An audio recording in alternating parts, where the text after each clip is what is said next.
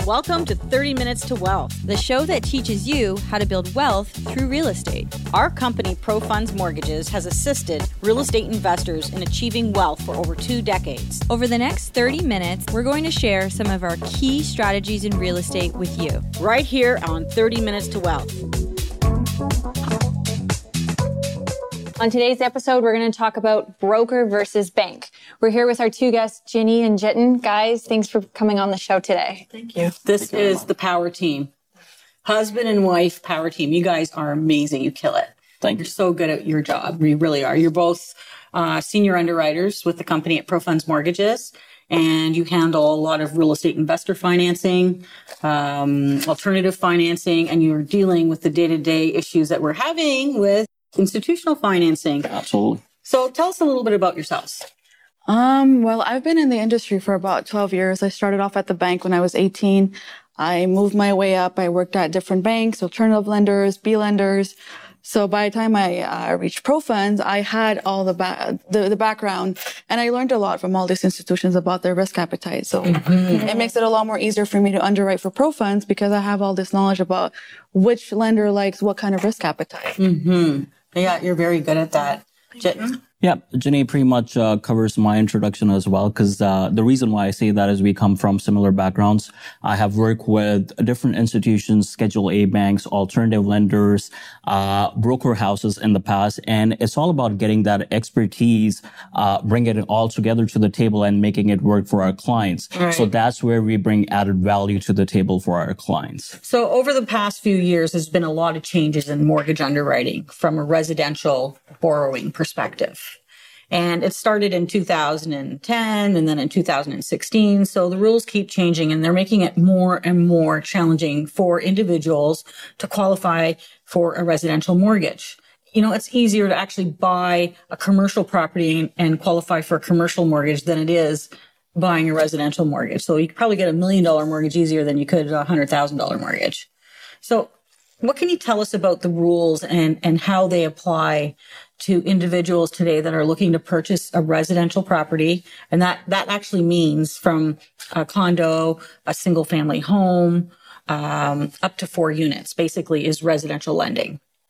So tell us a little bit about that. Yeah. So essentially, uh, the rules that we're talking about over here are called the B20 guidelines.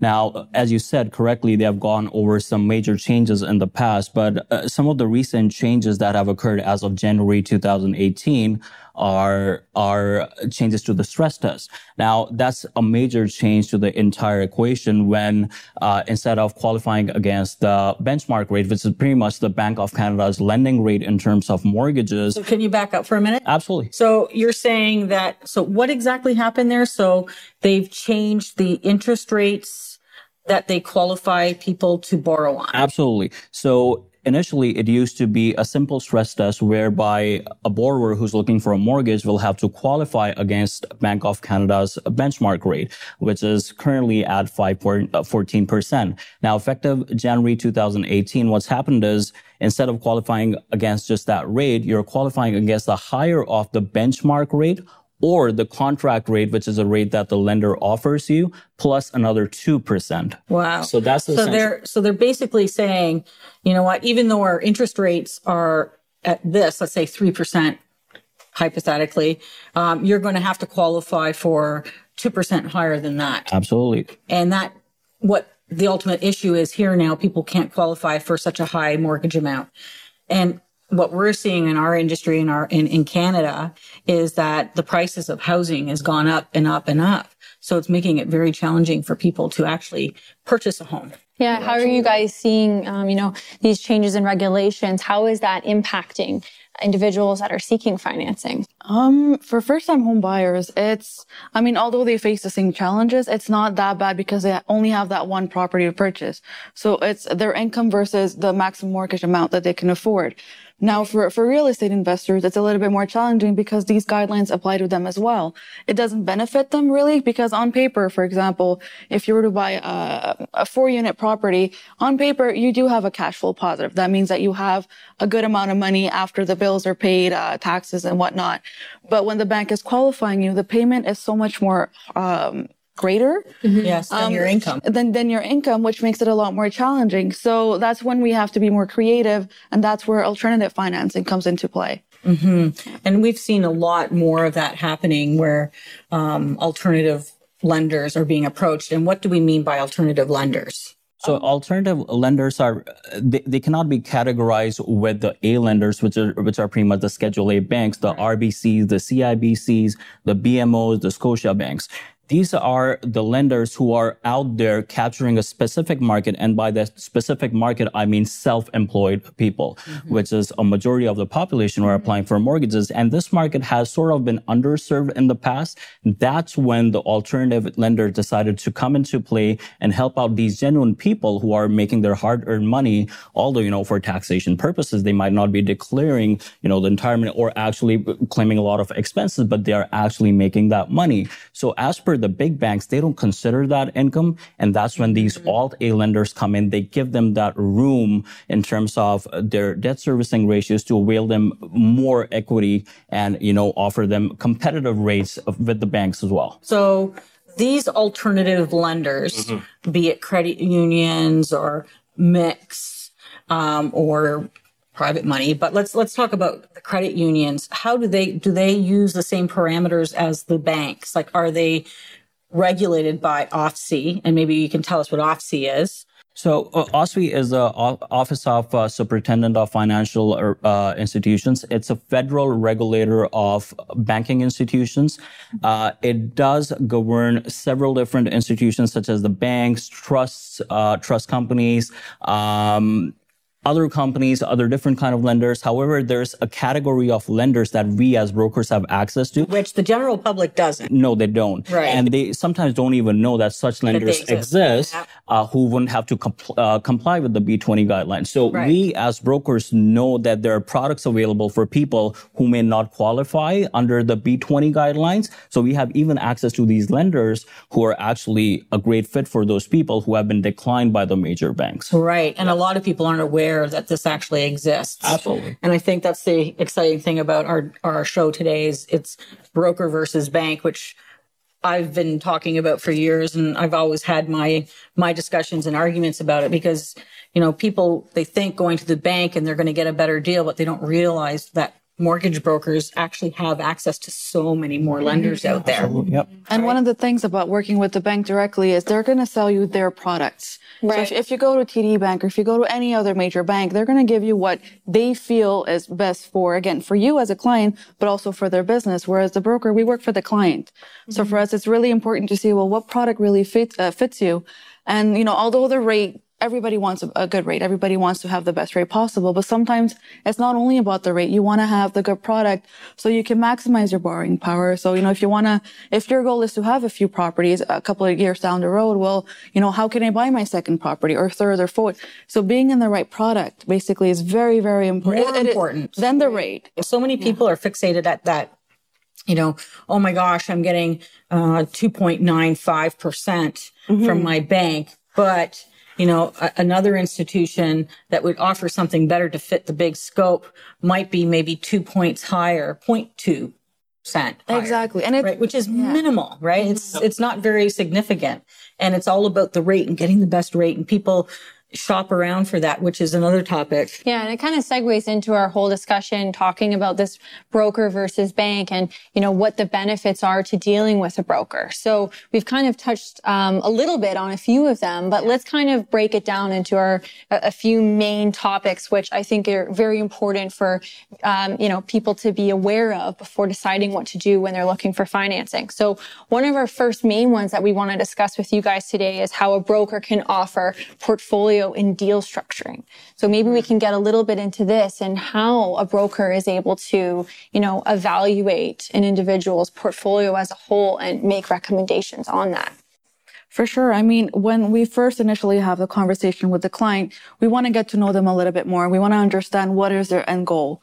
So if, if for them, you know, they want to buy a couple of rental properties, mm-hmm. um, it is going to be a lot more easier for me to, you know, look at their current finances and let them know, you know what, at this point, this is what you have. But if you had done it this way, or if we structure your, your current mortgage in a different way, well, we're increasing your borrowing power by, by another hundred thousand or whatnot. So and that kind of ties investors. into the product, right? Exactly. That you were talking about. So, I mean, if, if in the past you have, you've enrolled in certain mortgage products, well, maybe they were beneficial then, but mortgage industry, it's been changing drastically over the past couple of years. Mm-hmm. So it is good to work with a broker and, you know, and be in touch with them. And, you know, as the mortgage rules are changing, we're able to help you put into certain products that in the long run is going to be able to either take the equity out to put as a down payment on a new rental property. Mm-hmm. Or maybe, you know, at this point, if your borrowing power is maxed out, well, what are your next steps? Is it like the end? You can't buy any more, anything more? Or can you still look into maybe commercial uh, lending or multi-residential. There are a lot of options in there, and if you work with a broker, we yeah, do there's have a whole portfolio exactly. you can go through and, and structuring it so that it maximizes their opportunities. Right, right. and that's what's so key. Yeah. So we just kind of covered, uh, you know, a little bit into deal structuring and how a broker can offer that. One of the other really main vital components, I think, to this is how a broker can help to eliminate rate shopping. Um, this is a pretty big topic. What, what, can you guys share on this with us? Absolutely. So, um, whenever uh, a borrower, you know, sets out to shop for mortgages, the primary thing that they really think about is, oh, which bank can I go to? Because they're not really exposed to what other options are available in the market in terms of the broker channel. So what they end up doing is they go to one bank, you know, file a mortgage application, get their credit bureau checked, and if whatever is offered to them they don't like, they move further to a different bank. Or even if they're curious, like, what else can Absolutely. I get? What else is available to me? Maybe it's more competitive elsewhere, right? Absolutely. So they're they're programmed to kind of want to go to different banks and get an opinion on what or they can go to their bank and then yeah. they find out they can't get it done yeah. there or the rates aren't what they want. into another. Yes. Absolutely. So they, they repeat this process multiple times with different lenders. And what really ends up happening, and they don't realize this is their credit bureau is pulled over and over again. Yes. It impacts their credit score negatively. Yes. And it, it comes to a point where actually their credit score goes so low that they don't even qualify with a lot of those lenders they were shopping with anymore. So this is kind of a catch 22, right? Absolutely. I mean, they're trying to get the best rate. They're trying to qualify. They're looking at different banks, but in doing so, they're actually hindering their ability to qualify. Yeah. And another uh, negative consequence is when you go to so many institutions in terms of rate shopping, what ends up happening is the lender that you finally go to get a mortgage, they see all of those hits on your credit bureau that multiple lenders have checked your credit bureau in the past. What, what happens is it makes them believe that there must have been a reason that you're a bad borrower or there was some reason that you were over and over again. Absolutely. Absolutely. So that triggers extra due diligence, a lot of paperwork work. Yeah, and that, it's called shopping. absolutely, and it works negatively for for the clients. Now, where a, bro- a, broker provides value is when you come to a broker, we just do one mortgage application, we do one uh, credit bureau, and based on the entire picture of your application, uh, we know exactly what lenders we need to send it out to because we know their well, products. experts, absolutely, absolutely, and you have range to you know possibly hundreds For of lenders yeah. across Canada that yeah. you can submit those applications to. So in one application, they can have, you know, the ability to look at many different lenders with a broker, which Absolutely I think is correct. a huge benefit. So how long, when you pull a credit bureau, um, can you send you you can send that to multiple banks, right? You, and and also we deal with institutions, so we do. You know, the big banks are are there, um, and and also you can use credit unions and and other types of lenders out there, as we were speaking earlier, alternative lenders. So, how long does a credit bureau last? Like, if you were to pull a credit bureau, um, and this person is, let's say, very active in real estate, and they're mm-hmm. buying a few properties, can they you know, use that same credit bureau three, six months down the road, or does this fresh one have to be pulled every time as well? Just wanted to give the viewers an idea of that as well. So when we pull the initial bureau, as long as we've submitted the application within the 30 day period, yes, um, it's it's it's good enough. At the lenders, the bureau is good for 90 days. So once they've received the application Excellent. for the next 90 days, they're okay to use the same bureau. So let's say if you've purchased your one property and you have another one closing and, you know, within that 90 day period, well, that bureau is still good. And it's, and this is going to be really good for you because it's not affecting your, your credit bureau. So we're right. only going to pull it once. And if we're dealing with the same lender, depending on your, your personal financial situation, then we should be good to use the same credit bureau. That's great.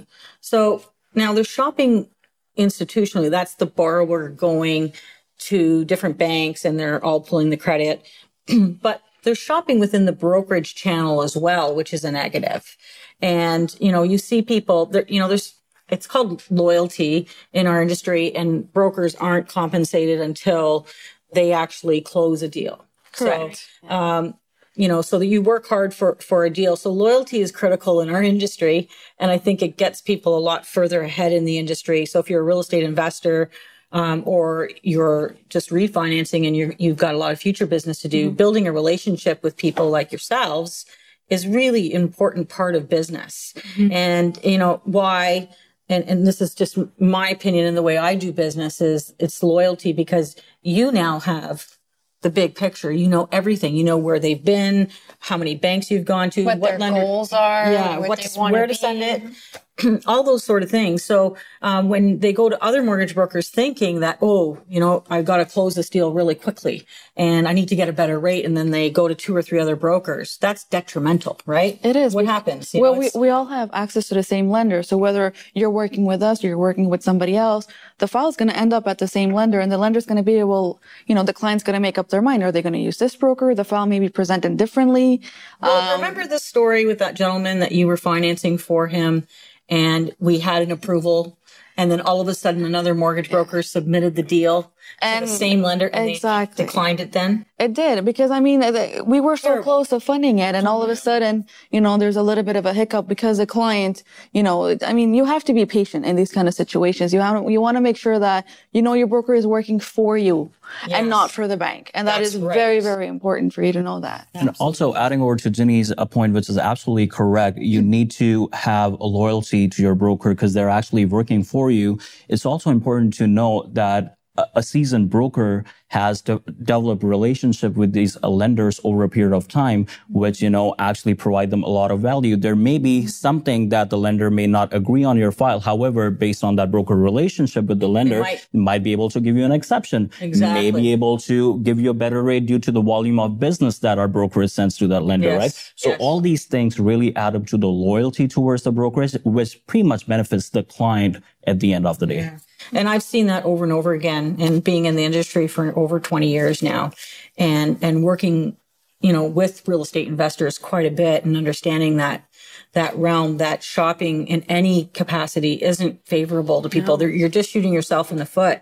Yeah. And it's not the first time that this situation happened with, mm-hmm. with that deal. That person ended up having to pay more interest to close the deal and he suffered penalties from the seller because he couldn't close on time because he shopped. Absolutely. Right. So it's so important to, you got to have faith in your broker that they know exactly what they're doing and you're comfortable mm-hmm. and they're honest. Um, at the same time, um, you know, you have to be loyal to and, and make sure that that's working in your best interest. Absolutely. For sure. And I think another one of the key benefits, um, to working with a broker versus a bank is, and we've kind of touched upon it, is the alternative, um, lending, um, options that yeah. are available. Yeah. Exactly. And I think this is so critical given all these different regulations that are coming into play that people are looking for other options if, you know, they're not able to qualify with their banks as they traditionally would have. Yeah. So I mean, mean, one of the things is a lot of people think that having a, a B lender or a private lender, it's because you've been bad. You have bad credit or you've had a bankruptcy. Mm-hmm. Well, that's not the case anymore. Private money is becoming more and more popular as the, the guidelines are changing. Mm-hmm. And just because you have a private mortgage, it doesn't mean that there's any reason why, you know, your credit is bad or you, the banks don't want or you. that you shouldn't do it. Exactly. It's a little bit more expensive. Yeah. I think we've been really spoiled yeah, with the have. interest rates and everyone's, you know, ingrained that they, oh, it has to be this rate. And I mean, we have to understand business still has to go on. We still need to acquire those properties and paying a little bit more interest isn't going to jeopardize the business model. I and I was just going to say, and, and, to provide the viewers a little bit of information, um, first off, what is a private mortgage, right? Um, you know, because that's another main thing that I think there's a little bit of uncertainty in the industry. Yep. Um, can you guys explain a little bit about that and when a private mortgage, when would that be suitable for a borrower? For sure. So, uh, private mortgage is essentially just like a regular mortgage. Uh, the only key difference is that instead of going to a big lender such as a major bank to get that mortgage or an alternative lender, you're actually going to smaller lenders, individual lenders who are bringing their money together to actually fund that, fund that deal for you. So it's multiple lenders coming together with their money and they're providing you that mortgage. Again, it's registered on the title of your property. You have to, uh, you know, make your monthly payments. Uh, also as as opposed to being your mortgage amortized over certain years, a private mortgage is interest only, which is, uh, you know, a great factor. Now, where a private mortgage works best is for people who have a defined plan, what they want to do with that money. It's definitely not going to work out for Mm-hmm. Someone. long-term, right? Ab- absolutely. So uh, it's not for, it's not for a person who wants to take a second private mortgage and go buy a Lamborghini. It's for a person who wants to take a second mortgage, knows that that money is going to increase the value of their house by renovating their basement, increase their cash flow, generate extra income for them. And, you know, at the end of the maturity of the mortgage, they're able to refinance with the bank. See, that's the benefit of working with a broker, right? Absolutely. Because they actually, first of all, they're working for the borrower, the person coming to them, Yeah. and they have access to everything. It's like a one-stop shop. Right. But I think we're we're running out of time here.